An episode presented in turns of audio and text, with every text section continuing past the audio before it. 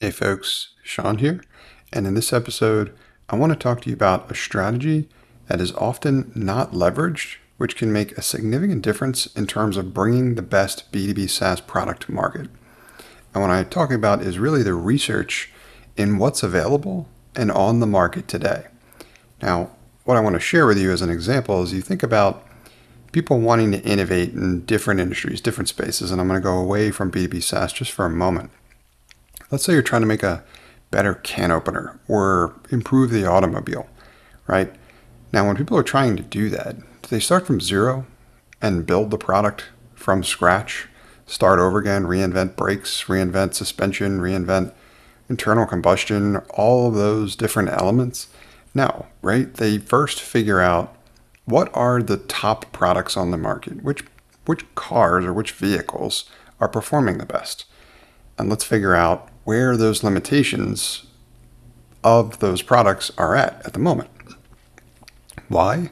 Well, because I want to make a product that's better than those products, right? No one, no one sets out to start from zero to make a product that isn't better than the current options available on the market, right? We're always trying to make a better mousetrap. So, what's the way to ensure that you do that?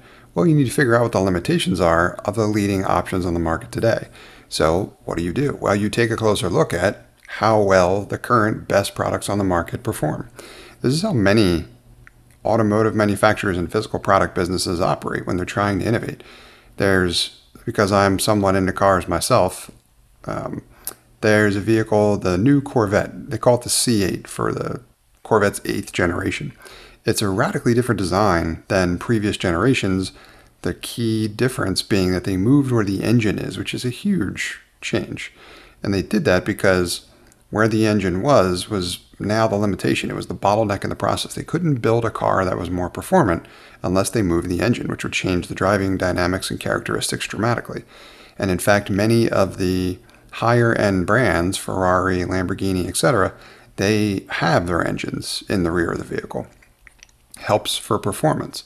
So, what did Chevy do when they were aiming to build a great version of that vehicle, which they traditionally hadn't built before? Well, they got one of the leading products on the market, and it was one of Ferrari's models, 458, I believe, and they reverse engineered it to a certain extent. They bought one, studied it, took it apart, got a better understanding of what they did or didn't do, figured out where its limitations may be, and then attempted to improve upon that. Now, that strategy is commonplace in the world of physical products, but not as often leveraged or not talked about a bit in the software world, especially B2B SaaS. So instead, what we wind up with, and what I typically see, are a bunch of products trying to reinvent the wheel, and most of them doing just an okay job at it at best. Kind of mediocre products, and you wind up with a lot of products that are good at one thing but bad at another. And it's very rare, in my opinion, to find a product that does all the important things well why is that? Well, I think it's because they're not taking the type of approach that I just described that Chevy often does and car manufacturers are when they're trying to build a better car. Why would I start from zero and reinvent a bunch of things, which are going to make my job infinitely harder? Instead, let's figure out what the best version of this product looks like on the market today, and let's build on top of that. Let's extend beyond and innovate in the areas where that product falls short in terms of what it could do to be better. I would encourage you to do this in B2B SaaS world. Something that I do on a regular basis. When I'm looking to, number one, I start with the problem, of course. What's the problem that I need to solve and who am I solving it for? But then I go look for what are the better options at solving that today? What's coming up when I'm asking people, well, how are you solving that problem? And then I do some independent research myself and I figure out like what they might Google for to find a solution to that problem. I often find a handful of products and I might find the more popular ones out there today. Then I sign up for and I use them and I figure out what I like and what I don't like. That gives me tons of inspiration for number one, where I should start foundation wise to make sure that I nail the experience, especially if these products are already doing a good job at it. So it enables me to skip the reinventing the wheel process so I can start way ahead of the game. And then number two, it helps me figure out all right, well, what do I not like? What are people complaining about? Where could this be better? Right.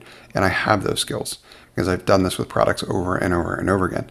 I've, I've studied usability at an expert level. So I can go in there and I could say, this is done in five steps, it could be done in two. Uh, or this one they're trying to do in two, but that's confusing. They're skipping a lot. It should be more like three or four. So I figure out some of the workflows, how those can improve, and some of the features that can be added on as well. Also, I'm working on one of those now with an SEO copywriting content tool that's going to incorporate some AI components. And I've in, I've studied few products that I've used myself recently, and I'll probably post some videos where I break down how I'm kind of reverse engineering the existing products on the market to identify where some of these gaps in functionality can be that I can figure out how to make better myself if I were to design my version of that product. And in fact, I would encourage you, the listener, to reach out to me about this as well too. If you have, well, whatever product you're trying to build, I would encourage you to go find what are the top products on the market today that supposedly solve those problems and then study them, right? Try to gain access to them, pay for them, whatever. This is all research and it's important research. Figure out what they do well and figure out what they do not so well. Then uh, feel free to send any of that information my way as well, also. I can do some of this work on your behalf and create some content around it. So if there are any products you'd like me to like tear apart and break down, I can evaluate them from the perspective of here's what I like, here's what I don't like. As in like this is a this isn't bad, but this could be better.